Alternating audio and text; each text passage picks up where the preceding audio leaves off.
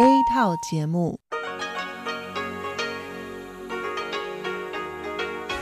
ที่นี่สถานีวิทยุเรดิโอไต้หวันอินเตอร์เนชันแนล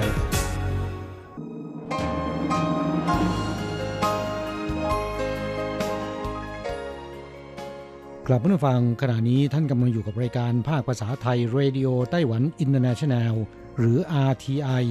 ออกกระจายเสียงจากกรุงไทเปไต้หวันสาธารณรัฐจีน เป็นประจำทุกวันนะครับ นอกจากรับฟังทางเครื่องรับวิทยุได้แล้ว ยังสามารถรับฟังรายการผ่านระบบออนไลน์ได้ที่ thai.rti.org.tw หรือที่ RTI Fanpage นะครับ ขอเชิญติดตามรับฟังรายการของเราได้ ตั้งแต่บัดนี้เป็นต้นไป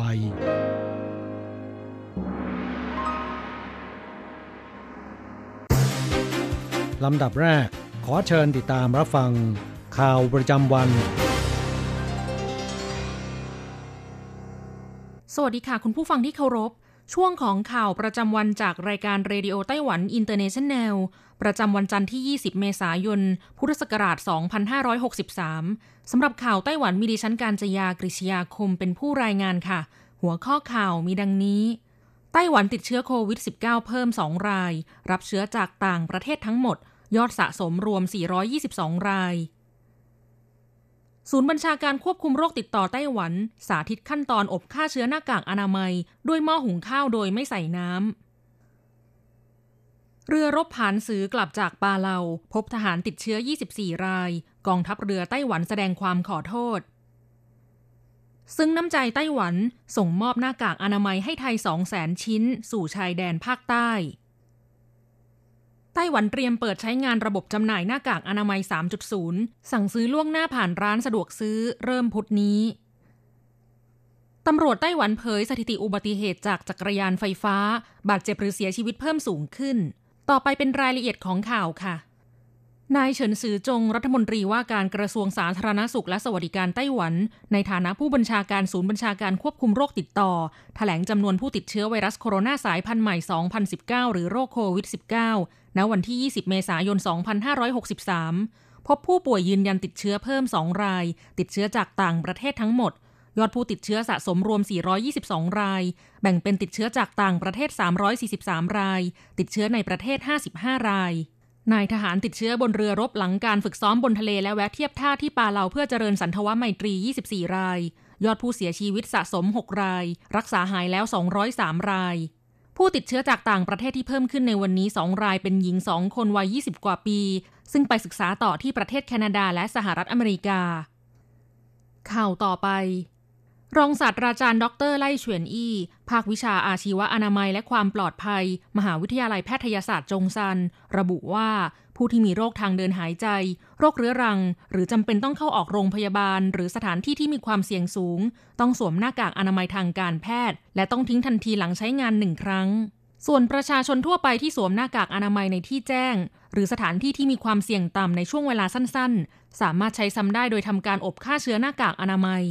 จากการศึกษาวิจัยพบว่าการอบหน้ากากอนามัยด้วยหม้อหุงข้าวไฟฟ้าโดยไม่ใส่น้ำ สามารถฆ่าเชื้อโรคได้ และผ่านการประเมินจากสำนักงานบริหารอาหารและยาแล้วว่า ไม่กระทบต่อประสิทธิภาพการกรองของหน้ากากอนามัยสำหรับขั้นตอนการอบฆ่าเชื้อหน้ากากอนามัยมีดังต่อไปนี้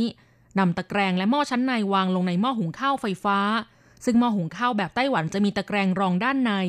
จากนั้นนำหน้ากากอนามัยวางในแนวราบแล้วปิดฝาหม้อ กดปุ่มให้หม้อทำงาน รอประมาณ 3 นาทีจนปุ่มเด้งอัตโนมัติ แล้วทิ้งไว้ 5 นาทีเป็นอันเสร็จ หน้ากากอนามัยแต่ละแผ่นสามารถทำการฆ่าเชื้อได้ 3-5 ครั้งแล้วต้องทิ้ง อย่างไรก็ตามหน้ากากอนามัยทางการแพทย์ ควรยึดหลักใช้ครั้งเดียวแล้วทิ้ง หากหน้ากากอนามัยฉีกขาด เปื้อนสิ่งสกปรก หรือสวมขณะเข้าออกสถานที่ที่มีความเสี่ยงสูง ไม่ควรนำกลับมาใช้ใหม่ ให้ทิ้งลงถังขยะทันทีหลังใช้งาน ข่าวต่อไป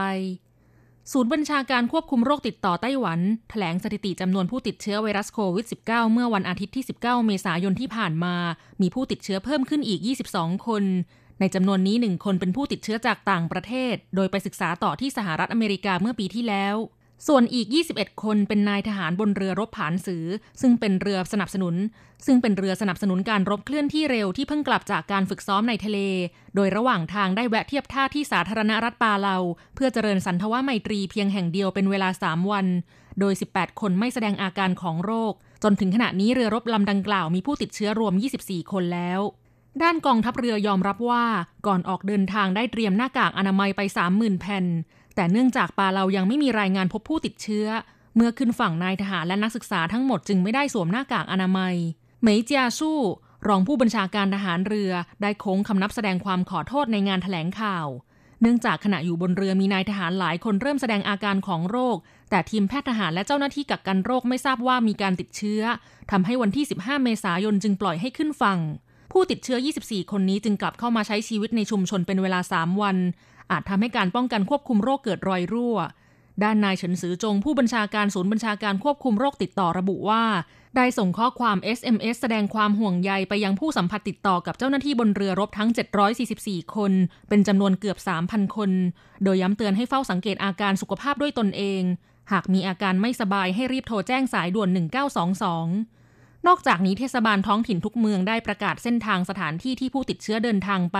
ร้านค้าไฮเปอร์มาร์เก็ตและตลาด night market ต่างๆ ต้องถูกปิดเพื่อทำการฆ่าเชื้อโรคนายจางตุนหัน โฆษกทำเนียบประธานาธิบดี ได้นำสารจากประธานาธิบดีไช่อิงเหวินผู้นำไต้หวันสาธารณรัฐจีนมาแถลงว่า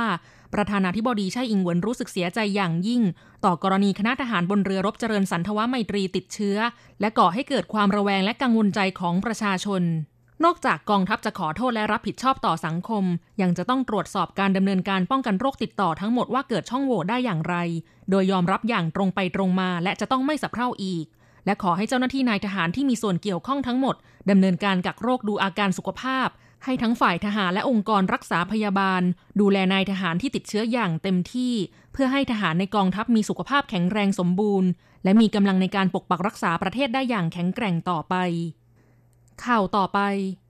เมื่อวันที่ 20 เมษายน นายสีซือเจียน รัฐมนตรีช่วยว่าการกระทรวงการต่างประเทศไต้หวันสาธารณรัฐจีน ในฐานะผู้แทนกระทรวงการต่างประเทศ ได้ส่งมอบหน้ากากอนามัยทางการแพทย์จำนวน 200,000 ชิ้นให้แก่ประเทศไทย โดยนายธงชัยชาสวัสดิ์ผู้อำนวยการใหญ่สำนักงงานการค้าและเศรษฐกิจไทยไทเปเป็นผู้แทนรับมอบนายสีซือเจียนรัฐมนตรีช่วยว่าการกระทรวงการต่างประเทศกล่าวว่า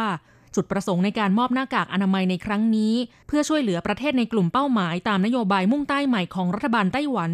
ซึ่งประเทศไทยเป็นหนึ่งในประเทศหลักที่ไต้หวันให้ความสำคัญ ด้านผู้อำนวยการใหญ่สำนักงงานการค้าและเศรษฐกิจไทยไทเป แสดงความขอบคุณสำหรับน้ำใจของไต้หวัน และระบุว่าหน้ากากอนามัยทางการแพทย์ที่ได้รับจากไต้หวันในครั้งนี้ จะนำไปส่งมอบให้แก่พื้นที่จังหวัดชายแดนภาคใต้ ซึ่งมีจำนวนผู้ป่วยสูง และมีความต้องการหน้ากากอนามัยเป็นจำนวนมาก ข่าวต่อไป เพื่อเป็นการลดภาระของร้านขายยาในการจำหน่ายหน้ากากอนามัยสู่ประชาชน ไต้หวันจะเริ่มใช้ระบบจำหน่ายหน้ากากอนามัย 3.0 ในวันพุธที่ 22 เมษายนนี้ โดยจัดจำหน่าย 3 ช่องทาง ผ่านร้านขายยา สั่งซื้อล่วงหน้าทางระบบออนไลน์ และสั่งซื้อล่วงหน้าที่ร้านสะดวกซื้อโดยใช้วิธีเสียบบัตรประกันสุขภาพหรือเจี้ยนเป๋าคาสามารถสั่งซื้อได้ทั้งหน้ากากอนามัยผู้ใหญ่และหน้ากากอนามัยเด็ก ด้านนายเฉินซือจง ผู้บัญชาการศูนย์บัญชาการควบคุมโรคติดต่อเปิดเผยว่า การสั่งซื้อหน้ากากอนามัยล่วงหน้าผ่านระบบออนไลน์งวดล่าสุดนี้ มีผู้ที่ยังไม่ได้ชำระเงินค่าหน้ากากอนามัยประมาณ 366,000 คนกำหนดชำระเงินสิ้นสุดในวันที่ 20 เมษายนเวลา 20 นาฬิกา นอกจากนี้การเปิดให้สั่งจองหน้ากากอนามัยงวดใหม่ ตั้งแต่วันพุธนี้จะเริ่มใช้งานระบบ 3.0 เป็นครั้งแรก และจะแจ้งขั้นตอนรายละเอียดให้ประชาชนทราบต่อไปในวันพรุ่งนี้ ข่าวต่อไป สำนักงงานตำรวจแห่งชาติไต้หวันเปิดเผยว่าจำนวนอุบัติเหตุจากจักรยานไฟฟ้าสูงขึ้นเรื่อยๆ ในแต่ละปี ในช่วง 5 ปีมานี้เพิ่มขึ้น 13.88เปอร์เซ็นต์หลังจากเดือนตุลาคมปีที่แล้วได้เริ่มบังคับใช้กฎหมายใหม่ ผู้ขับขี่จักรยานไฟฟ้าจะต้องสวมหมวกกันน็อก ห้ามขับขี่เร็วเกินกำหนด และห้ามดัดแปลงแก้ไขจักรยานตำรวจได้บังคับใช้กฎหมายอย่างจริงจัง จับกลุ่มผู้ฝ่าฝืนกระทำความผิดได้มากกว่า 5,600 กรณี แต่ยังไม่สามารถยับยั้งการเกิดอุบัติเหตุจนได้รับบาดเจ็บหรือเสียชีวิตได้อย่างเป็นที่ประจักษ์หลังจากกฎหมายดังกล่าวบังคับใช้ผ่านไป 4 เดือน มีกรณีอุบัติเหตุจากจักรยานไฟฟ้าจนได้รับบาดเจ็บหรือเสียชีวิต 2,254 คน เพิ่มขึ้นจากช่วงเวลาเดียวกันปีที่แล้ว 377 คน ด้านทีมเจ้าหน้าที่ตำรวจจราจร สถานีตำรวจนครนิวไทเปเปิดเผยว่า ตั้งแต่เดือนตุลาคมถึงธันวาคมปีที่แล้ว จับกลุ่มประชาชนขับขี่และโดยสารจักรยานไฟฟ้าที่ฝ่าฝืนกฎหมาย รวม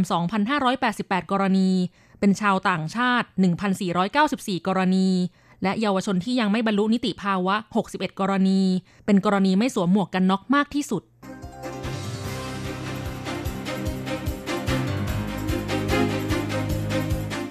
คุณผู้ฟังครับ ต่อไปเป็นข่าวต่างประเทศและข่าวประเทศไทย รายงานโดยผมแสงชัย กิตติภูมิวง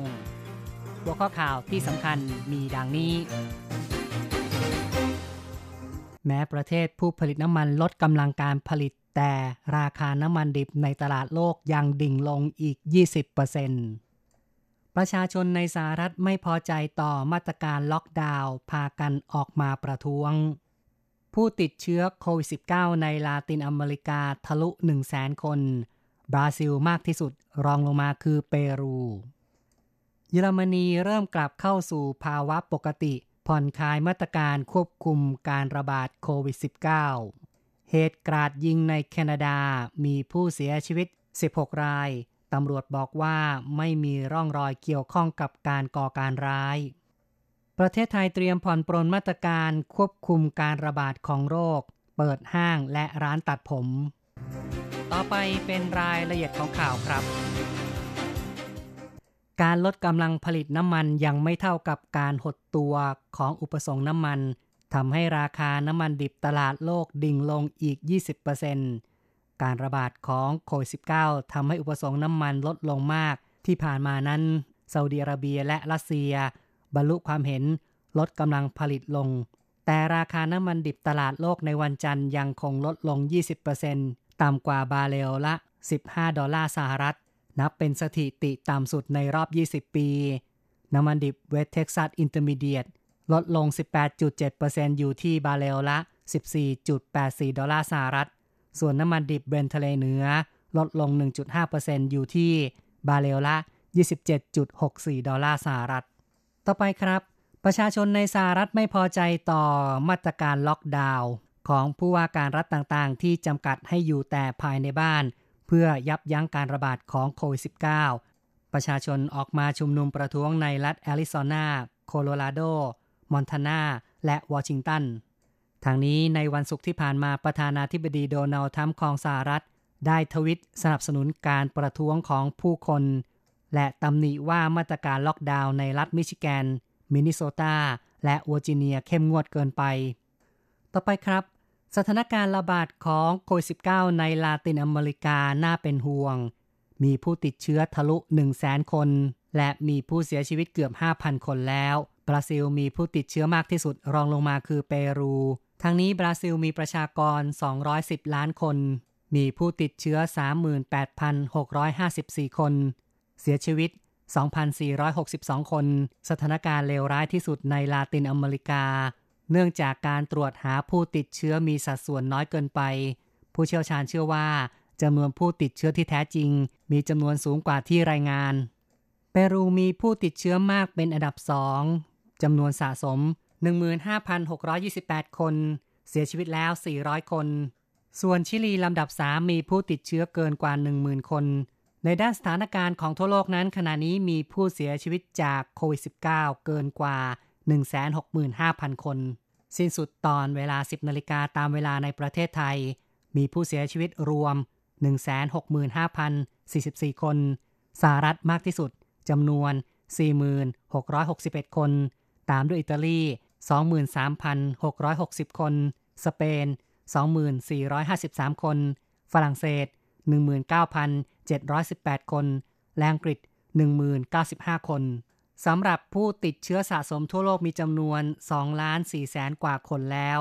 สหรัฐมีจำนวนมากที่สุดเกือบถึง 760,000 คน สเปน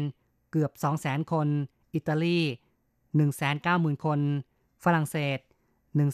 154,000 คน เยอรมนี 145,000 คน ต่อไปยังคงเกี่ยวกับสถานการณ์โควิด -19 นะครับ ที่เยอรมันนั้นเริ่มกลับเข้าสู่ภาวะปกติในการดำรงชีวิต ในวันจันทร์ถือเป็นวันแรกที่มีการผ่อนคลายมาตรการที่ใช้อย่างเข้มงวดเมื่อเดือนที่แล้ว ทางการอนุญาตให้ร้านที่มีขนาดเล็กกว่า 800 ตารางเมตร เริ่มเปิดทำการได้ ถือเป็นกลุ่มแรกที่มีการผ่อนคลายมาตรการ ร้านขนาดเล็กอาทิเช่น ร้านดอกไม้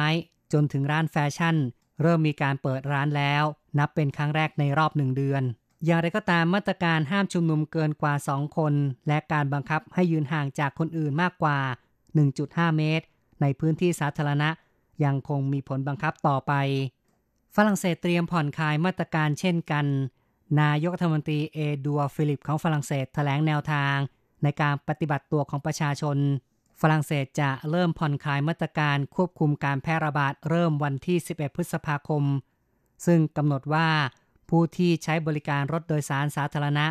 ต้องสวมหน้ากากอนามัย หรือหน้ากากผ้าทุกครั้ง และมีคำแนะนำว่ายังไม่ควรวางแผนเดินทางไปพักร้อน สถานการณ์ระบาดในฝรั่งเศสถือว่าผ่านจุดวิกฤตหนักสุดแล้ว ซึ่งล่าสุดนั้นมีผู้ติดเชื้อสะสม 150,000 คน เสียชีวิตเกือบ 20,000 คนข้อต่อไปนะครับ ที่แคนาดามีเหตุกราดยิงทำให้มีผู้เสียชีวิต 16 ราย เหตุเกิดในตอนค่ำวันเสาร์และต่อเนื่องจนถึงวันอาทิตย์ที่รัฐโนวาสโกเชีย ทางตอนออกของประเทศ คนร้ายปลอมตัวเป็นตำรวจก่อเหตุไล่ยิงประชาชนนานถึง 12 ชั่วโมง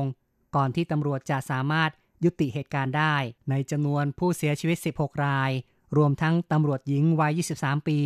ซึ่งมีลูกสองคนด้วยตำรวจแคนาดาแถลงว่าคนร้ายคือนายแกเบรียลเวิร์ตแมน วัย 51 ปี เป็นช่างทำฟันปลอม อย่างไรก็ตามยังไม่มีข้อมูลว่าเป็นการก่อการร้าย คนร้ายและผู้เคราะห์ร้ายไม่มีความเกี่ยวข้องกัน และไม่มีสิ่งบ่งชี้มูลเหตุจูงใจการก่อเหตุ ต่อไปครับ ญี่ปุ่นเรียกร้องให้กลุ่ม G20 มีความเป็นเอกภาพในการต่อสู้กับโรคโควิด -19 นายคัสึโนบุคาโตะรัฐมนตรีสารสุขของญี่ปุ่นเรียกร้อง ในที่ประชุมทางไกล ของรัฐมนตรีสารสุขกลุ่มประเทศ G20 ซึ่งก็คือกลุ่มประเทศผู้มั่งคั่งของโลก 20 ประเทศ ซึ่งเป็นแกนนำของโลกในการต่อสู้กับการระบาดของโคโรนาไวรัสปี 2019 หรือว่าโควิด -19 รัฐมนตรีกระทรวงสาธารณสุขของญี่ปุ่นเรียกร้อง ให้ปรับปรุงระบบการแพทย์ พัฒนาวิธีการ รวมทั้งการพัฒนาวัคซีน ต่อไปติดตามข่าวจากประเทศไทยนะครับ ประเทศไทยเตรียมผ่อนปลนมาตรการป้องกันการระบาดของโควิด -19 ซึ่งจะอนุญาตให้เปิดห้างและร้านตัดผม กระทรวงสาธารณสุขของไทยแถลง การแก้ไขปัญหาการแพร่ระบาดของโควิด -19 ในตอนเช้าวันที่ 20 เมษายน ได้มีการหารือร่วมกับคณะแพทย์จากสถาบันต่างๆ ที่ประชุมเห็นตรงกัน ถึงการผ่อนปรนมาตรการให้ประชาชน ภาคธุรกิจ ใช้ชีวิตได้ตามปกติ แต่ยังคงดำเนินมาตรการบางอย่างซึ่งไม่สามารถผ่อนปรนได้คือ การตรวจคัดกรองประชาชนที่เดินทางมาจากต่างประเทศ และผู้ที่เดินทางมาต้องอยู่ภายในที่กักกันตัว ที่รัฐจัดหาให้ 14 วันตามที่กำหนด และทุกจังหวัดต้องมีการค้นหาผู้ติดเชื้อรายใหม่ เพิ่มมาตรการเข้มงวดเรื่องการตรวจแลบซึ่งจะเตรียมอนุญาตให้ร้านค้าที่มีความเสี่ยงต่ำและปานกลาง เปิดให้บริการได้ ทั้งสวนสาธารณะ ร้านตัดผมห้างสรรพสินค้า แต่ที่ห้ามเปิดเด็ดขาดคือ ผับบาร์คาราโอเกะ สนามมวย ซึ่งจะเปิดใน 32 จังหวัดก่อน จากนั้นทยอยเปิดใน 38 จังหวัด ส่วน 7 จังหวัดกรุงเทพมหานครและปริมณฑลเป็นกลุ่มสุดท้าย เพราะยังพบการระบาด และจะต้องมีมาตรการเพื่อความปลอดภัย ภาคธุรกิจจะต้องนำแนวทางของกระทรวงสาธารณสุขปรับให้เหมาะสม พิจารณาจากสถานที่ ห้องเล็กแคบหรือแออัด ความถ่ายเทของอากาศ เช่น ร้านอาหารจัดโต๊ะให้มีระยะห่าง ร้านตัดผมจัดทำเวลานัดมาตัดผม ไม่อนุญาตให้เข้าไปรอที่ร้าน อีกข่าวหนึ่งนะครับ กระทรวงพลังงานของไทยเปิดเผยว่า ยอดสั่งซื้อแอลกอฮอล์จากโรงงานเอทานอลมีถึง 30 ล้านลิตรแล้ว ประชาชนสามารถเข้าถึง และซื้อได้ในราคาต่ำเพื่อป้องกันโควิด -19 ที่ผ่านมานั้นกระทรวงพลังงานได้ร่วมมือกับกรมสรรพสามิตกระทรวงการคลัง พิจารณาอนุญาตนำเอทานอลไปผลิตเป็นเจลล้างมือได้ โดยไม่ต้องขอความเห็นชอบจากกระทรวงพลังงาน เนื่องจากพิจารณาแล้วเห็นว่าเป็นสถานการณ์เร่งด่วน และมีปริมาณเอทานอลสำรองเพียงพอใช้ในภาคพลังงาน ซึ่งมีสต็อกกว่า 100 ล้านลิตร ตั้งแต่ปลดล็อกดังกล่าวมีการซื้อแอลกอฮอล์แปลงสภาพจากโรงงานเอทานอล 21 ล้านลิตร และเตรียมส่งมอบอีกกว่า 8 ล้านลิตร มีการสั่งซื้อถึง 30 ล้านลิตร ซึ่งเป็นส่วนหนึ่งที่ทำให้ประชาชน สามารถเข้าถึงแอลกอฮอล์ได้ง่ายขึ้น และราคาต่ำลง คุณผู้ฟังครับต่อไปเป็นรายงานอัตราแลกเงินอ้างอิงตอนบ่าย วันที่ 20 เมษายน โอนเงิน 10,000 บาทใช้ 9,490 เหรียญไต้หวันแลกซื้อเงินสด 10,000 บาทใช้ 9,840 เหรียญไต้หวัน และโอนเงิน 1 เหรียญสหรัฐใช้ 30.13 เหรียญไต้หวัน ข่าวจากอาเทียในวันนี้จบลงแล้วครับ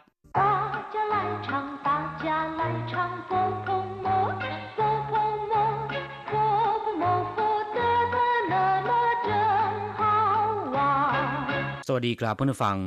พบกันในวันนี้เราจะมาเรียนวิทยาลัยภาษาจีนทางอากาศ ภาคเรียนที่สองบทที่ 14 ของแบบเรียนชั้นต้น บทที่ 14 จูฝังเจอเช่าบ้าน ในบทนี้เราจะมาเรียนสนทนาภาษาจีนกลางที่เกี่ยวกับการเช่าบ้าน สถานที่ตั้งของบ้านเช่า ตลอดจนอุปกรณ์เครื่องใช้ภายในบ้าน第十四课租房子一课文我想租房子。你想租什么样的？不要太大，要带家具的。那租套房吧。第十四课 จูฝังจือบทที่ 14 เช่าบ้านคำว่าจูก็คือเช่า ฝังจือแปลว่าบ้าน แปลว่าตึก หรือแปลว่าห้องก็ได้ จูฝังจือก็คือเช่าบ้าน เวลาที่เราต้องการจะเช่าบ้านสักหลังหนึ่ง หรือว่าเช่าห้องพักสักห้องหนึ่ง ต้องไปหาเช่าในบริษัทที่รับจัดการให้เช่าบ้านโดยเฉพาะ หรือว่าดูจากแผ่นป้ายหรือแผ่นกระดาษที่ปิดประกาศให้เช่าบ้าน เมื่อไปถึงก็ต้องถามอย่างในประโยคสนทนาในบทเรียนบทนี้我想租房子ฉันต้องการเช่าบ้าน我想แปลว่า ฉันอยากจะ ผมอยากจะคำว่าเสียงแปลว่า คิดถึง แปลว่าอยาก แปลว่าต้องการ หรือแปลว่าประสงค์ก็ได้我想ก็คือฉันอยากจะ ฉันต้องการ หรือฉันประสงค์租房子อธิบายไปแล้วแปลว่า เช่าบ้าน แต่ถ้ามีบ้านให้เช่าเรียกว่า出租房子你想租什么样的คุณต้องการเช่าแบบไหนล่ะ你想ก็คือคุณต้องการหรือคุณอยากจะ租什么样的เช่าแบบไหน租ก็คือเช่า什么样的แบบไหนหมายถึงว่าบ้านแบบไหนนะครับ你想租什么样的คุณต้องการเช่าแบบไหนล่ะ不要太大 เย่าใต้จ้าจุดไม่ต้องใหญ่มาก แต่ต้องมีเครื่องเรือน หรือต้องมีเฟอร์นิเจอร์ปูเย่าไทต้า แปลว่าไม่ต้องใหญ่มากปูเย่าก็คือไม่ต้อง ไทต้า แปลว่า ใหญ่มากเกินไป ตรงข้ามกับคำว่าไทเฉาที่แปลว่า เล็กเกินไปปูเย่าไทต้า ไม่ต้องใหญ่เกินไปปูเย่าไทเฉาไม่ต้องเล็กเกินไป 要带家具的ต้องมีเครื่องเรือน หรือต้องมีเฟอร์นิเจอร์要แปลว่าต้อง ใต้ในที่นี้แปลว่ามี家具ก็คือเครื่องเรือน อุปกรณ์เครื่องใช้ภายในบ้าน อย่างเช่น โต๊ะ โซฟา ชุดรับแขก หรือตู้ใส่ของเหล่านี้เป็นต้นเรียกว่า家具หรือเฟอร์นิเจอร์要带家具的แปลว่าต้องมีเครื่องเรือนหรือเฟอร์นิเจอร์ 那租套房吧 ถ้าอย่างนั้นเช่าห้องชุดเถิดคำว่า 那ย่อมาจากหน้ามะแปลว่าถ้าอย่างนั้น จูก็คือเช่า เท่าฝัง แปลว่า ห้องชุด หมายถึงห้องนอนที่มีห้องน้ำรวมอยู่ในตัวด้วย เรียกว่า เท่าฝังหน้าจูเท่าฝังปะถ้าอย่างนั้น เช่าห้องชุดเถิด กลับมาฟังหลังจากที่ทราบความหมายของประโยคสนทนาในบทนี้ผ่านไปแล้วนะครับ ต่อไปขอให้เปิดไปที่หน้า 60 ของแบบเรียน เราจะไปเรียนรู้คำศัพท์ใหม่ๆ ในบทเรียนนี้นะครับ二生字与生词一租租二房子房子带家具带家具，套房， 套房，房租，房租， 市中心市中心ศัพท์คำที่หนึ่งจูอธิบายคร่าวๆไปแล้วนะครับ แปลว่า เช่าหรือเช่าใช้ เช่น租了一个房间เช่าห้องไว้หนึ่งห้อง租了一辆车เช่ารถหนึ่งคัน租房子ก็คือเช่าบ้าน ถ้าเป็นเช่ารถพูดว่า租车เมื่อเช่าบ้านหรือว่าเช่ารถแล้วนะครับ ก็ต้องจ่ายค่าเช่า ในภาษาจีนกลางคำว่าค่าเช่า เรียกว่าจูจิน หรือในกรณีที่ระบุเป็นค่าเช่าบ้าน จะเรียกว่า ฝังจูก็ได้นะครับ การให้เช่าเรียกว่าชูจู เพราะฉะนั้นคนที่ให้เช่าไม่ว่าจะให้เช่าอะไรก็ตาม หรือที่เรียกว่าผู้ให้เช่า ในภาษาจีนเรียกว่า ชูจูเหรินแปลว่าผู้ให้เช่า ชูจูฝังจือก็คือให้เช่าบ้านสำหรับคนที่ไปขอเช่าหรือว่าผู้เช่า ในภาษาจีนเรียกว่าเฉิงจูเหรินระหว่างชูจูเหรินและเฉิงจูเหรินหรือระหว่างผู้ให้เช่าและผู้เช่า เมื่อตกลงกันในเรื่องเช่าได้แล้ว ก็ต้องทำสัญญาเช่าคำว่าสัญญาเช่าในภาษาจีนเรียกว่าจูเย จากนั้นก็จะมีการวางเงินประกัน หรือที่ภาษาจีนเรียกว่า เป่าเจิ้งจิน จากนั้นก็ต้องจ่ายค่าเช่า หรือจูจินนะครับ ศัพท์คำที่สองฝังจืแปลว่าบ้านหรือว่าตึก เฉพาะคำว่าฝังคำเดียว แปลว่า บ้านหรือแปลว่าห้อง เช่นชูฝังก็คือ ห้องอ่านหนังสือในบ้าน เรียกว่าชูฝัง ฝังเจียน แปลว่าห้อง ฝังชื่อก็แปลว่าเรื่องในมุง้ง เมื่อกี้อธิบายไปแล้วว่า ผู้ให้เช่าเรียกว่าชูจูเหริน ถ้าเป็นผู้ให้เช่าบ้านจะเรียกว่าฝังตรงก็ได้นะครับ แปลว่าเจ้าของบ้านที่ให้เช่าบ้านสำหรับคนที่ไปเช่าบ้าน หรือเฉิงจูเหริน จะเรียกเป็นฝังเคอก็ได้นะครับ แปลว่าผู้เช่าบ้านได้เช่นกันศัพท์คำต่อไปใต้จาจุยแปลว่ามีเครื่องใช้ในบ้านพร้อมศัพท์ คำว่าใต้ แปลว่า พก ติด ถือหรือแปลว่ามีก็ได้นะครับ ในประโยคสนทนาในบทนี้ มีความหมายว่ามี เช่นใต้เย่的橘子แปลว่าส้มที่มีใบติดอยู่ ส่วนคำว่าจาจุยก็แปลว่าเครื่องเรือน เครื่องใช้ภายในครัวเรือน หรือเฟอร์นิเจอร์ เช่น ชุดรับแขก โต๊ะกินข้าว ตู้และเก้าอี้เป็นต้น เรียกว่าจาจุย ใต้จาจุยก็คือมีเครื่องใช้ในครัวเรือนพร้อมสับเรียกว่า ใต้จาจุศัพท์คำต่อไป เท่าฝัง แปลว่า ห้องชุด หมายถึงห้องที่มีห้องนอน ห้องน้ำอยู่ในที่เดียวกันเรียกว่า เท่าฝังคำว่าเท่าคำเดียว แปลว่าชุด แปลว่าสวม หรือว่าปลอกสวมก็ได้นะครับ เช่นเฉาเท่าก็คือถุงมือไหวเท่า แปลว่าชุดที่สวมภายนอก หรือใช้เป็นศัพท์บอกจำนวนก็ได้ เช่น อีเท่าจ้าจุเครื่องเรือนหรือว่าเฟอร์นิเจอร์หนึ่งชุด อีเท่าจื่อเตียน พจนานุกรมหนึ่งชุด เท่าฝังก็คือห้องพักที่มีห้องน้ำอยู่ในที่เดียวกัน เรียกว่า เท่าฝัง ศัพท์คำต่อไป ฝังจู อธิบายไปแล้วเมื่อสักครู่ แปลว่า ค่าเช่าบ้าน ถ้าเป็นจูจิน แปลว่าค่าเช่าเฉยๆนะครับ ไม่ได้ระบุเจาะจงว่าเป็นค่าเช่าอะไร ค่าเช่าที่มีความหมายกว้างๆในภาษาจีนเรียกว่า จูจิน แต่ถ้าเป็นฝังจู จะหมายถึงค่าเช่าบ้านโดยเฉพาะศัพท์คำสุดท้ายชื่อจงชินแปลว่าใจกลางเมืองคำว่าชื่อแปลว่าตลาด แปลว่าเมืองหรือนครก็ได้ เช่น เย่ชื่อก็คือตลาดนัดกลางคืนชื่อช่างตลาดสดชื่อชีแปลว่าเขตในเมือง เฉิงชื่อก็คือในเมืองหรือว่านคร ต้าเฉิงชื่อก็คือเมืองใหญ่ หรือมหานคร หรือจะเรียกว่า 大都市 ก็ได้นะครับ ส่วนคำว่า 中心 แปลว่า จุดกลางหรือว่าศูนย์กลาง เช่น 购物中心 แปลว่าศูนย์กลางการจับจ่ายซื้อของ หรือที่เรียกทับศัพท์ตามภาษาอังกฤษว่า shopping center หรือ shopping mall 商业中心 ก็คือศูนย์การค้า ครับเพื่อนฟังหลังจากที่เรียนผ่านไปแล้วขอให้นำไปหัดพูดบ่อยๆ เราจะกลับมาพบกันใหม่ในบทเรียนหน้า สวัสดีครับ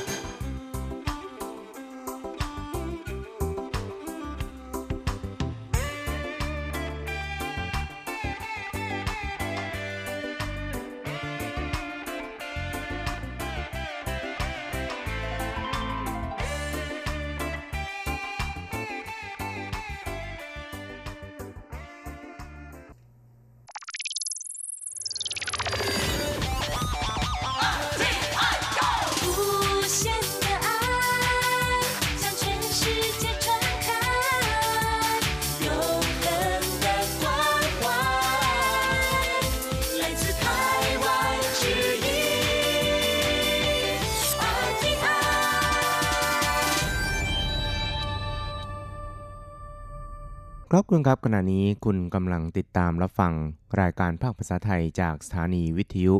RTI ซึ่งส่งกระจายเสียงจากกรุงไทเป ประเทศสาธารณรัฐจีนอยู่นะครับและต่อไปนั้นก็ขอเชิญคุณผู้ฟังติดตามรับฟังรายการกระแสประชาธิปไตย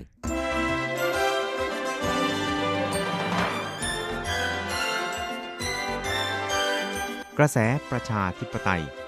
ประชาธิปไตยนำเราสู่ความหวัง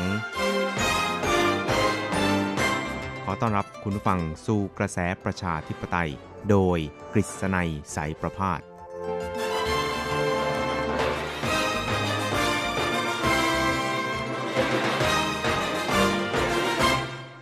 สวัสดีครับคุณผู้ฟังที่รักและเคารพทุกท่านครับ ผมกฤษณัยสารพาดก็กลับมาพบกับคุณผู้ฟังอีกครั้งหนึ่งครับ ในช่วงเวลาของกระแสประชาธิปไตยนะครับ ซึ่งก็จะพบกันเป็นประจำทุกสัปดาห์ ในค่ำวันจันทร์แล้วก็เช้าวันอังคาร 3 ครั้งด้วยกันนะครับ ก็จะนำเอาเรื่องราวความเคลื่อนไหว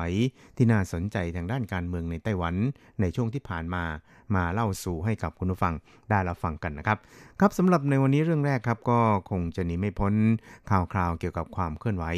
ของการประชุมสภานิติบัญญัติชาติ ของไต้หวันสาธารณจีน ในช่วงสุดสัปดาห์ที่ผ่านมานะครับ ซึ่งก็มีประเด็นที่หลายฝ่ายจับตามองกันเป็นอย่างยิ่งเลยทีเดียวนะครับ โดยเฉพาะอย่างยิ่งในประเด็นที่เกี่ยวข้องกับการเปลี่ยนชื่อนะครับ ไม่ว่าจะเป็นการเปลี่ยนชื่อสายการบิน China Airline ที่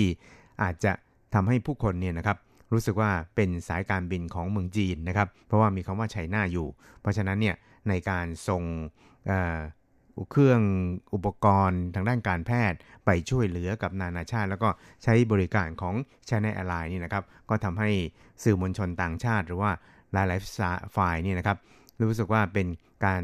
ส่งจากเมืองจีนไปนะครับ ซึ่งก็ทำให้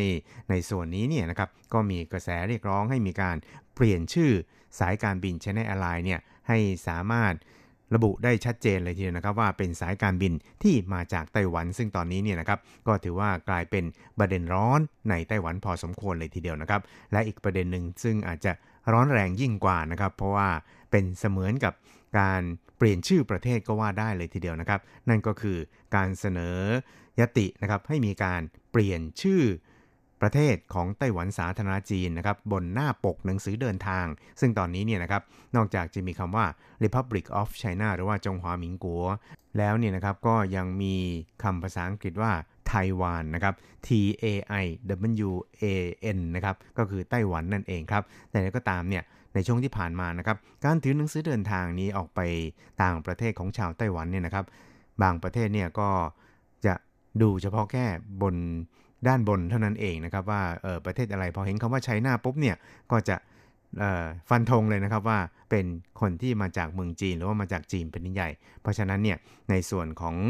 พรรคที่เรียกกันว่าเป็นพรรคไต้หวัน State Building Party นี่นะครับก็คือพรรคสร้างชาติไต้หวันนี่นะครับก็ได้มีการเสนอยตินะครับให้แก้ไขชื่อบน หนังสือเดินทางนะครับบนหน้าปกหนังสือเดินทาง โดยจะต้องใช้คำว่าไต้หวันมาแทนที่นะครับ ซึ่งก็เรียกได้ว่าเป็นความละเอียดอ่อนของประเด็นระหว่างช่องแคบไต้หวัน แล้วก็เป็นความละเอียดอ่อนในประชาคมโลกด้วยนะครับ เพราะว่าในปัจจุบันนี้นะครับจีนคอมมิวนิสต์นะครับก็พยายามเคลมว่าไต้หวันนั้นเป็นส่วนหนึ่งของตนนะครับในขณะที่ สาธารณจีนเองนั้นก็เป็นประเทศที่ก่อตั้งมาก่อนนะครับ ก็คือก่อตั้งมาตั้งแต่ 1911 เพราะฉะนั้นเนี่ยก็ยังเรียกได้ว่าเป็นส่วนที่ทั้งสองฝ่ายเนี่ยจะต้องหาจุดร่วมกันนะครับ เพียงแต่ว่าในขั้นตอนปัจจุบันนี้นี่นะครับ การที่จะให้นานาชาติเนี่ยนะครับเข้าใจว่าไต้หวันกับไชน่าเนี่ยมันเป็นคนละส่วนกันเนี่ยมันก็คงจะต้องใช้เวลาพอสมควรเลยทีเดียวนะครับ โดยเฉพาะอย่างยิ่งในส่วนของ น้าปกบนหนังสือเดินทางที่ใช้ชื่อประเทศนะครับที่จะต้องมีชื่อประเทศอยู่ด้วย เพราะว่าเป็นกฎข้อบังคับขององค์การการบินพลเรือนสากลนะครับที่จะต้องมีชื่อประเทศที่เป็นทางการอยู่บนหน้าปกนะครับ เพราะฉะนั้นเนี่ยการเปลี่ยนชื่อบนหน้าปกหนังสือเดินทางของไต้หวันนี่นะครับ มันก็คงจะไม่ใช่เรื่องง่ายเลยทีเดียวนะครับ เพราะฉะนั้นเนี่ยเมื่อมีการเสนอยติของ 15 สสนะครับซึ่งรวมถึง สสจากพรรคไต้หวัน State Building Party หรือว่าพรรคจีจิ้นตังนี่นะครับ ก็ทำให้กลายเป็นประเด็นร้อนในสภานิติบัญญัติแห่งชาติในช่วงสัปดาห์ที่ผ่านมานะครับ ซึ่งในส่วนนี้นะครับพรรค DPP ซึ่งเป็นพรรครัฐบาลแล้วก็เป็นพรรคใหญ่นะครับ แล้วก็มีเสียงข้างมากในสภาเนี่ยก็ได้มีการเสนอยตินี่นะครับว่าการเปลี่ยนชื่อดังกล่าวนี่นะครับ ก็ควรจะต้องเป็นอำนาจหน้าที่ของฝ่ายบริหาร เพราะฉะนั้นเนี่ยก็สมควรที่จะต้องให้ฝ่ายบริหารเนี่ยเป็นผู้พิจารณาแล้วก็นำเสนอแผนการนี้นะครับว่า จะทำอย่างไรให้หนังสือเดินทางของไต้หวันเนี่ยนะครับ เมื่อนำไปใช้อย่างต่างประเทศแล้วเนี่ยจะสามารถจำแนกแยกแยะว่าเป็น หนังสือเดินทางของไต้หวันได้ดียิ่งขึ้นนะครับ ไม่ใช่ว่าพอเห็นคำว่า Republic of China แล้วก็มีคำว่า China เนี่ยนะครับ ก็จะโมเมกันไปเลยหรือว่าตีขลุ่มเอาไปเลยนะครับว่าเป็นหนังสือเดินทางจากเมืองจีนอะไรทำนองนี้นะครับ เพราะฉะนั้นเนี่ยก็มีการเสนอยติในการที่จะให้ฝ่ายบริหารเนี่ยนำไปพิจารณาแล้วก็ คิดว่ายติดังกล่าวนั้น จะมีการนำเสนอเข้าสู่ที่ประชุมของสภานิติแห่งชาติอีกครั้งหนึ่งนะครับ ในช่วงวันอังคารหน้านี่นะครับ ก็เรียกได้ว่าเป็นออีกประเด็นหนึ่งนะครับที่เป็นประเด็นร้อน แล้วก็จะเป็นการพิจารณาในส่วนของการเปลี่ยนชื่อสายการบิน China Airlines ด้วยเนี่ยนะครับ ซึ่งจริงๆแล้วเนี่ยการเปลี่ยนชื่อ China Airlines มาเป็นไต้หวันแอร์ไลน์เนี่ยนะครับก็อาจจะ มีความสลับซับซ้อนพอสมควรเลยทีเดียวนะครับ เพราะว่ามันอาจจะส่งผลต่อสิทธิหรือว่าเที่ยวเที่ยวบินต่างๆ เส้นทางการบินต่างๆด้วยนะครับ โดยนายจงจาปินนะครับ สสของพรรค DPP ซึ่งก็เป็นเลขาของวิพักด้วยนะครับ บอกว่าทางพรรครัฐบาลเนี่ยนะครับ ก็จะต้องเป็นผู้นำเอานโยบายเนี่ยไปปฏิบัตินะครับ ซึ่งก็จะต้องสามารถที่จะ ทำได้นะครับ แล้วก็มีความเป็นไปได้ที่จะสามารถดำเนินการได้นะครับ แล้วก็คงจะต้องมีการประเมินว่าผลที่ออกมาจะเป็นอย่างไร เพราะฉะนั้นเนี่ยในส่วนของวิพักประชาธิปไตยก้าวหน้าหรือพัก DVP เนี่ยก็ได้มีการพิจารณาแล้วนะครับว่า ให้เสนอการเปลี่ยนแปลงยติ หรือว่าเปลี่ยนแปลงวาระการประชุมนะครับ แล้วก็จะมีการพิจารณากันอีกครั้งหนึ่งในวันพรุ่งนี้ก็คือวันอังคารนี้นะครับ ก็คิดว่า หลายฝ่ายเนี่ยก็คงจะจับตามองกันพอสมควรเลยทีเดียวนะครับว่าพรรครัฐบาลก็คือพรรค TVP นั้นจะดำเนินการอย่างไรนะครับสำหรับในส่วนของท่านประธานาธิบดีชาอิงหวนนะครับ ก็ได้ย้ำอย่างหนักแน่นเลยทีเดียวนะครับว่าการเปลี่ยนชื่อของสายการบินชนะแอร์ไลน์นี่นะครับประเด็นนั้น หรือว่าหัวใจของมันนั้นน่าจะอยู่ที่การ จะต้องจำแนกแยกแยะว่าเป็นไต้หวันได้ชัดเจนมากยิ่งขึ้นนะครับ คงจะไม่ได้อยู่แค่เพียงการเปลี่ยนจากไชน่ามาเป็นไต้หวันเท่านั้นเองครับ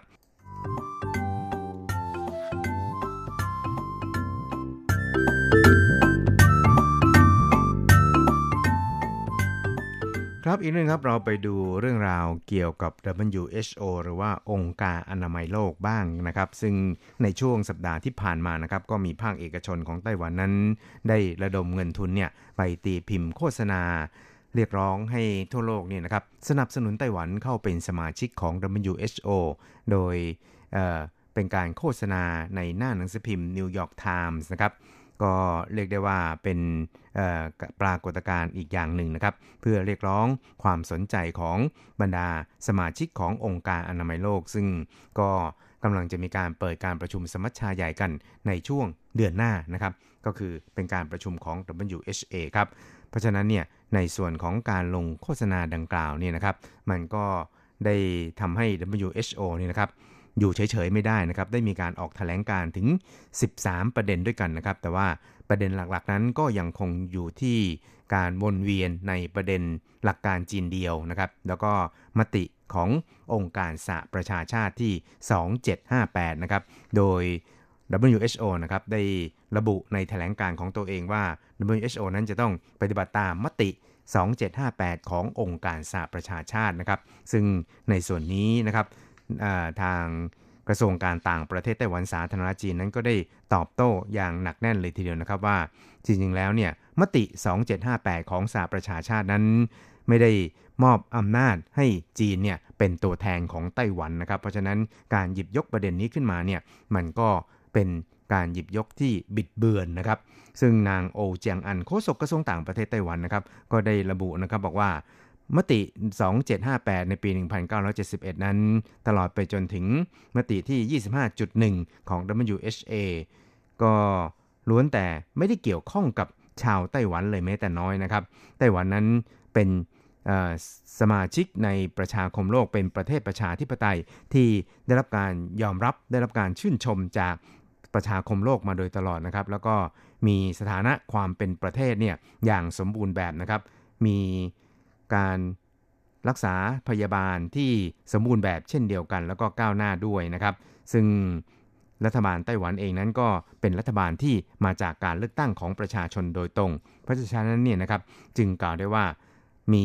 สิทธิ์ในการที่จะเป็นตัวแทนของชาวไต้หวันจำนวน 23 ล้านคนนะครับ แล้วก็สามารถที่จะส่งเสียงนะครับ แล้วก็แสดงความคิดเห็นแทนพี่น้องประชาชนชาวไต้หวันได้ อย่างเต็มภาคภูมิครับ แล้วก็ สามารถที่จะให้การรับผิดชอบต่อความผาสุกสุขภาพอนามัยของชาวไต้หวันทั้งมวลด้วยนะครับ ส่วนทางด้านประธานาธิบดีชาอิงเหวินผู้นำไต้หวันนะครับ ก็ได้ย้ำนะครับบอกว่า สิ่งที่ WHO ระบุในแถลงการ 13 ประเด็นนั้น รู้สึกว่าจะไม่ค่อยจะตรงกับสภาพความเป็นจริงนะครับ เพราะว่าในความเป็นจริงแล้ว การประชุมระดับเทคนิคของ WHO ในช่วงที่ผ่านมานี่นะครับมีกว่าร้อยละ70 ที่ ไต้หวันเนี่ยถูกปฏิเสธไม่ให้เข้าร่วมด้วย เพราะฉะนั้นเนี่ยการที่ไต้หวันจะสามารถยื่นมือไปให้ความช่วยเหลือกับบรรดาประเทศต่างๆ ในเรื่องของการสุขอนามัยของโลกนั้น ก็จำเป็นอย่างยิ่งครับที่ไต้หวันจะต้องเข้าร่วมใน WHO อย่างเต็มตัวเลยทีเดียวครับ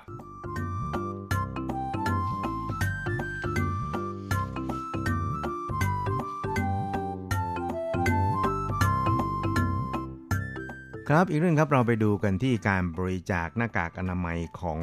รัฐบาลไต้หวันสาธารณจีนนะครับ ก็ได้ระบุนะครับว่าการบริจาคหน้ากากอนามัยของรัฐบาลนั้นก็เป็นไปเพื่อการทำหน้าที่ในฐานะที่เป็นสมาชิกหนึ่งของประชาคมโลกนะครับ แล้วก็ไม่ได้ต้องการคำขอบคุณจากประเทศใดๆทั้งสิ้นนะครับ ซึ่งกรณีดังกล่าวนะครับก็อาจจะสืบเนื่องจากกรณีที่ไต้หวันนะครับได้ บริจาคหน้ากากอนามัยส่วนหนึ่งจำนวนหนึ่งนี่นะครับให้แก่ประเทศเยอรมนนีนะครับซึ่งเมื่อรัฐบาลของประเทศเยอรมนีเนี่ยได้รับหน้ากากอนามัยแล้วเนี่ยนะครับโฆษกของรัฐบาลเยอรมนีนั้นก็ไม่ได้กล่าวถึงคำว่าไต้หวันนะครับ แต่ว่ากล่าวขอบคุณว่าเป็นประเทศอื่น ที่บริจาคให้ เพราะฉะนั้นเนี่ยนะครับก็เลยทำให้กลายเป็นประเด็นร้อนในแวดวงสื่อมวลชนในไต้หวันนะครับ แล้วก็ในแวดวงของผู้ที่รู้สึกว่าเอ๊ะทำไมรับของเข้ามาแล้ว ไม่ยอมระบุชื่อว่าใครเป็นคนมอบให้ ใครเป็นคนบริจาคให้ ซึ่งอาจจะเรียกได้ว่าเป็นการเสียมารยาทนะอย่างหนึ่งนะครับ แต่ว่า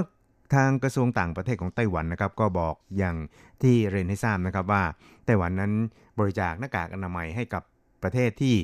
อยู่ในสภาวะสถานการณ์ การระบาดของโควิด -19 ที่ค่อนข้างรุนแรงนี่นะครับ ก็เพื่อทำหน้าที่อย่างสมบูรณ์แบบในฐานะสมาชิกหนึ่งของประชาคมโลกเท่านั้น ไม่ได้ต้องการคำขอบคุณจากประเทศต่างๆ เหล่านี้แต่อย่างใดครับ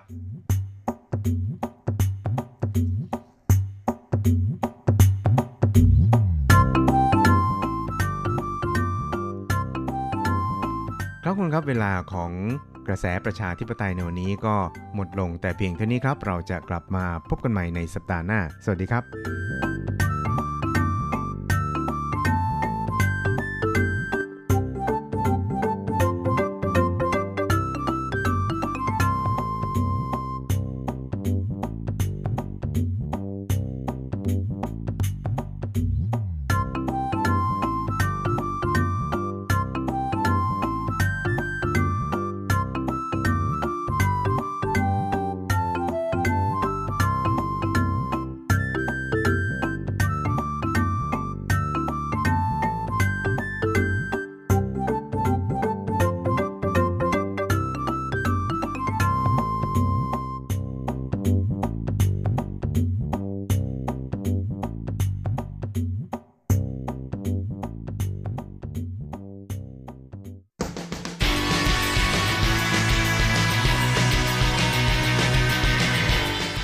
องปัจจุบัน โลกปัจจุบัน เปลี่ยนแปลงตลอดเวลา ทุกอย่างไม่หยุดอยู่กับที่ ย้อนอดีต ย้อนดูเรื่องราว วัฒนธรรม ความคิด ความเป็นอยู่ของผู้คนในอดีต มองปัจจุบัน ย้อนอดีตดำเนินรายการโดย แสงชัย กิตติภูมิวงศ์รจรัตน์ยนต์สุวรรณ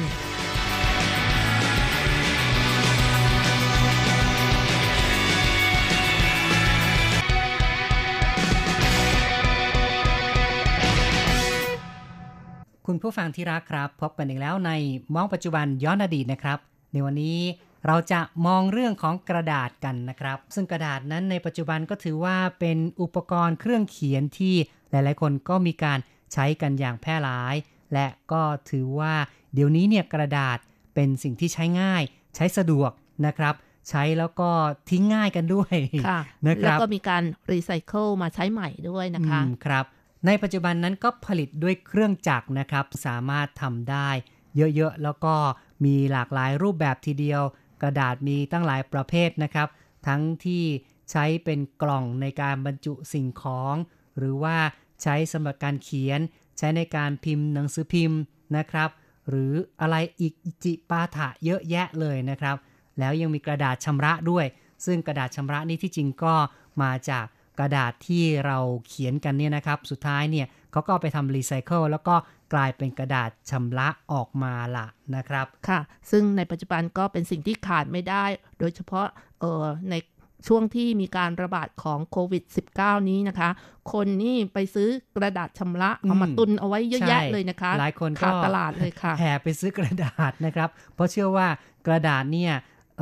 จะถูกนำไปผลิตเป็นหน้ากากอนามัยกัน ซึ่งในความเป็นจริงนั้น วัสดุก็เป็นคนละแบบนะครับ หน้ากากอนามัยนั้นทำจากผ้าไม่ทอหรือว่าผ้าประเภทเส้นใยนะครับ แต่ไม่ใช่เป็นกระดาษชำระนั่นเองครับ นี่ก็เป็นสภาพของการใช้กระดาษในปัจจุบันที่บอกไว้ว่ามีความหลากหลาย แต่คุณผู้ฟังทราบหรือเปล่าว่า กระดาษเนี่ยก็มีการผลิตมาตั้งแต่สมัยโบราณมาแล้ว ซึ่งความเป็นมาอย่างไรนั้น เราก็มาย้อนอดีตฟังเรื่องราวความเป็นมาของกระดาษกันครับ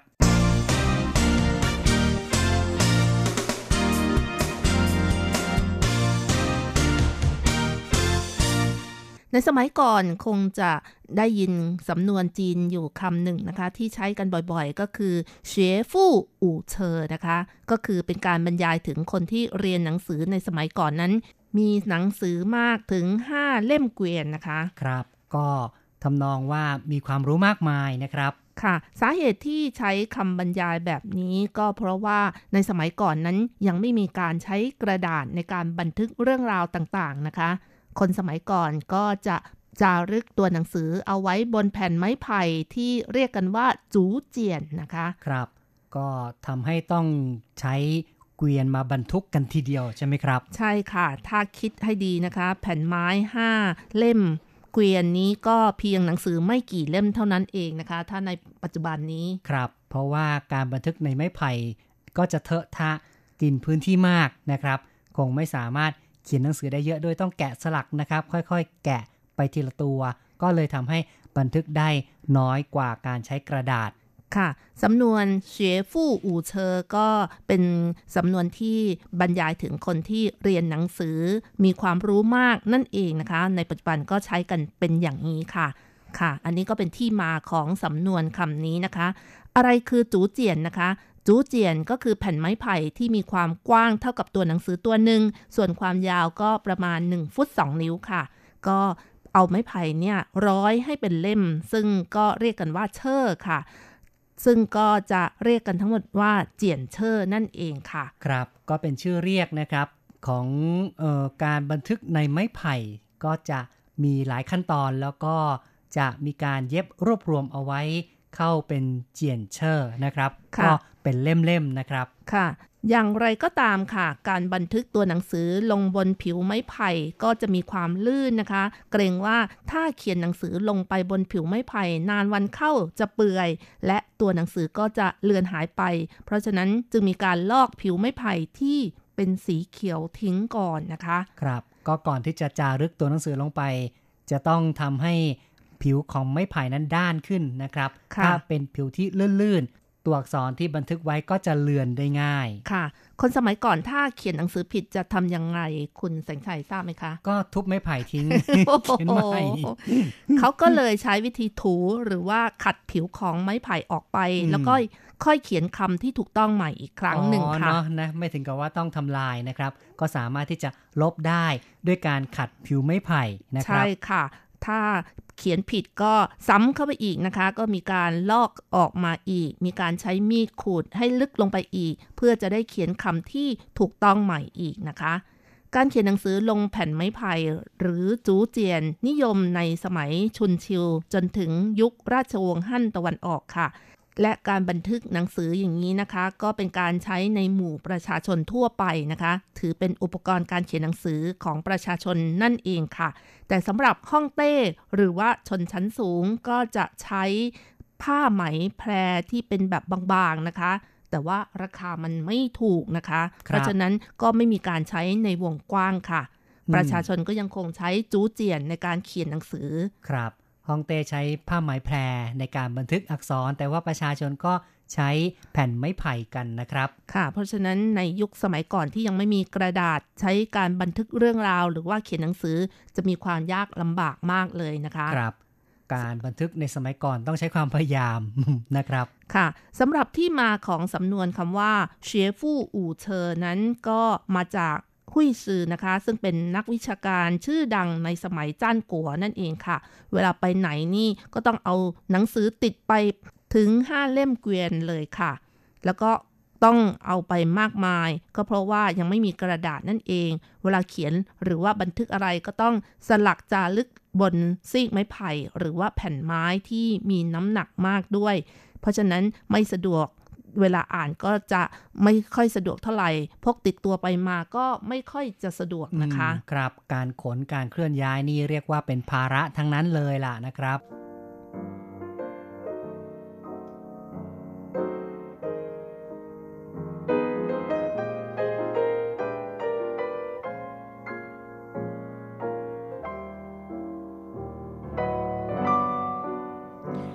สำหรับในเรื่องของการบันทึกเหตุการณ์ หรือว่าเรื่องราวต่างๆ เอาไว้นั้นไม่เพียงแต่มีในหมู่ชาวจีนเท่านั้นนะคะ คนกรีกในอดีตก็ใช้วิธีเขียนข้อความลงบนหนังแกะ แพะหรือว่าวัวเช่นกันนะคะ ชนเผ่ามายาในอเมริกากลางก็ใช้วิธีวาดภาพลงบนเปลือกไม้ คนโรมันและคนอียิปต์เมื่อประมาณ 4,500 ปีมาแล้วนะคะ ก็ใช้ใบของต้น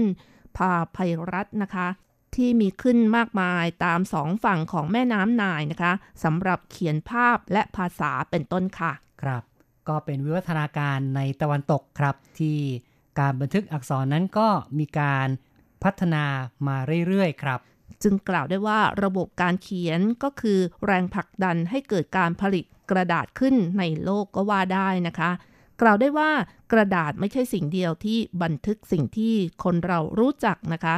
ก่อนที่จะมีการประดิษฐ์กระดาษ มนุษย์เคยใช้ ผนังถ้ำกระดูกสัตว์ กระดองเต่า แผ่นโลหะ หิน ใบลาน ซีกไผ่ แผ่นไม้ และผ้าไหมเป็นต้นนะคะ ในการจารึกหรือว่าเขียนหนังสือมาแล้วค่ะ ใช่ครับ ก็มีหลายวัสดุหลายอย่างทีเดียวที่ใช้ในการบันทึกอักษรตั้งแต่อดีตนะครับ ค่ะในเวลาต่อมานะคะ กระดาษก็ถูกพัฒนาขึ้นโดยชาวจีนนะคะ ชาวจีนพัฒนาเอาผ้าไหมแพรเติมเศษของเหลือใช้อย่างเช่น เศษเชือกปอ เศษผ้าเป็นต้นนะคะ มาทำเป็นแผ่นใยจากพืชไว้สำหรับเขียนหนังสือ ซึ่งจะเรียกกันว่า หมาจือนะคะ ครับ ก็ยุคแรก ๆนะครับประดิษฐ์กระดาษก็ใช้วัสดุต่างๆ เป็นเส้นใยนะครับ แล้วก็ทำเป็นเยื่อทำเป็นแผ่นขึ้นมา ค่ะ ต่อมาในยุคของฮ่องเต้เหอตี้แห่งราชวงศ์ฮั่นตะวันออกนะคะ ก็มีขันทีคนหนึ่งชื่อไช่หลุนนะคะ ได้ปรับปรุงเทคนิคการทำกระดาษให้ดีขึ้นค่ะ ด้วยการเติมเปลือกไม้ เศษเชือกปอ และเศษผ้าทำให้กระดาษมีความเหนียวแล้วก็แข็งขึ้นค่ะ ครับไชัยหลุนนี่ก็เป็นคนที่มีชื่อเสียงนะครับ แล้วก็เชื่อกันว่า เขาเป็นผู้ที่ประดิษฐ์กระดาษ แต่จริง ๆ ก็ไม่ใช่ว่า เขาเป็นคนต้นคิดคนแรก แต่ว่า เขาทำการปรับปรุงให้กระดาษนั้นมีคุณภาพที่ดีขึ้น ใช่ค่ะ เพราะว่าจากหลักฐานต่างๆ ที่บันทึกเอาไว้นั้น ชาวจีนมีการใช้กระดาษมาตั้งแต่สมัยราชวงศ์ซีฮั่นแล้วนะคะ เมื่อราวประมาณพุทธศักราช 443 ปี ก่อนที่ไช่หลุนจะมาทำกระดาษเกือบ 200 ปีซะด้วยค่ะ นั่นนะครับก็คือมีหลักฐานที่ยืนยันนะครับว่ากระดาษนี่ก็ใช้กันมา ยาวนานก่อนหน้าไช่หลุนนะครับค่ะ และคนจีนรู้จักใช้กระดาษหมาจื่อนี้ เป็นเครื่องมือในการบันทึกเรื่องราว เขียนหนังสือและเขียนภาพกันมาร่วมพันปีแล้วนะคะ นับตั้งแต่สมัยราชวงศ์ฮั่นจนถึงราชวงศ์ถังค่ะอย่างไรก็ตามวิธีการทำกระดาษของไช่หลุน ก็ได้เผยแพร่ไปยังประเทศเกาหลี ญี่ปุ่น อาหรับ และก็ยุโรปนะคะ ครับ ก็นับว่าเป็นต้นแบบนะครับที่หลายๆคนนั้นก็เรียนแบบทำตาม เพราะว่าคุณภาพกระดาษที่ใช่หลุนพัฒนาขึ้นนั้นก็ถือว่ามีคุณภาพเหมาะในการใช้บันทึกตัวอักษรสำหรับกรรมวิธีที่ใช่หลุนใช้ในการพัฒนากระดาษก็คือ เขาใช้ตะแกรงนะคะที่สารด้วยตอกคู่เส้นเล็กๆ วางไว้กับวงกบไม้สี่เหลี่ยม จากนั้นเอาจุ่มลงไปในกระบะที่ใส่วัสดุที่ใช้ทำกระดาษนะคะ แกว่งให้วัสดุเหล่านั้นเข้ามาอยู่ในตะแกรงค่ะ เกลี่ยให้เรียบเสมอกัน แล้วก็ยกขึ้นจากกระบะ วงกบไม้จะช่วยไม่ให้วัสดุไหลกลับไปยังกระบะอีกค่ะ และต้องถือตะแกรงเอาไว้ราบขนานกับพื้นเพื่อกรองเอาน้ำออกนะคะ จนเหลือแต่เส้นใยกระดาษอยู่บนตะแกรงนั่นเอง แล้วก็นำไปตากแดดค่ะ ครับ ก็เป็นกรรมวิธีนะครับที่ดูแล้วก็ไม่ได้ซับซ้อนนะครับทำแบบง่ายๆนะครับค่ะ นอกจากคิดค้นวงกบไม้และตะแกรงเส้นตอกแล้วนะคะ วัสดุที่นำมาทำกระดาษของเขาก็เป็นสิ่งที่ยังใช้อยู่ในปัจจุบันค่ะ จึงถือได้ว่าเป็นการค้นพบที่ยิ่งใหญ่นะคะ ครับ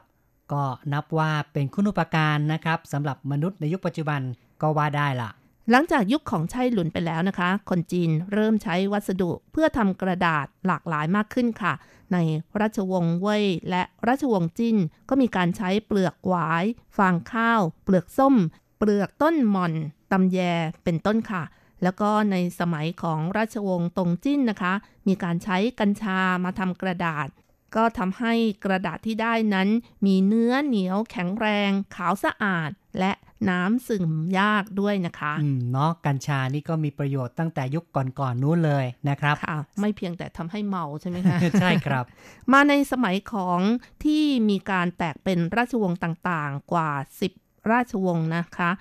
ที่อำเภอเซอร์ก็มีการผลิตกระดาษเงินวาวและขาวบริสุทธิ์ขึ้นนะคะ ซึ่งก็เป็นต้นกำเนิดของกระดาษที่ชื่อว่าเชียนจื่อนะคะ ซึ่งเอามาใช้ในการเขียนผู้กันนั่นเองค่ะ อืม ครับ มีความประณีตมากขึ้น มีความละเอียดนะครับ เป็นวาวาวๆด้วย ก็เลยเหมาะในการเขียนผู้การจีนนะครับ ค่ะ อย่างไรก็ตามยุคทองของการผลิตกระดาษก็เกิดขึ้นอย่างรวดเร็วนะคะ เมื่อจีนกลับมาเป็นปึกแผ่นอีกครั้ง ในยุคราชวงศ์สุยและราชวงศ์ถัง ก็เริ่มมีการผลิตกระดาษที่หลากหลายชนิด ราชวงศ์สุยเริ่มมีกระดาษย้อมสีให้ใช้กันแล้วค่ะ มาถึงยุคราชวงศ์ถังก็ยังคงมีการพัฒนากระดาษหมาจือกันต่อไป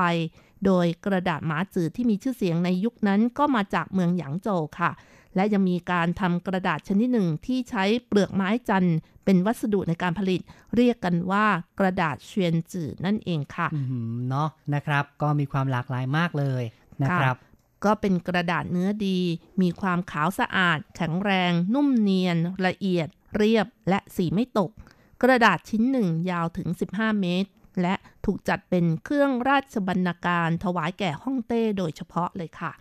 นับได้ว่าเป็นภูมิปัญญาที่น่ายกย่องมากจริง ๆ นะครับ ในเรื่องของการประดิษฐ์กระดาษตั้งแต่สมัยโบราณ คุณผู้ฟังครับ การพูดคุยในรายการมองปัจจุบันย้อนอดีตในวันนี้เห็นทีต้องขอยุติลงก่อนนะครับ อย่าลืมกลับมาพบกันใหม่ในครั้งต่อไป สวัสดีครับ สวัสดีค่ะ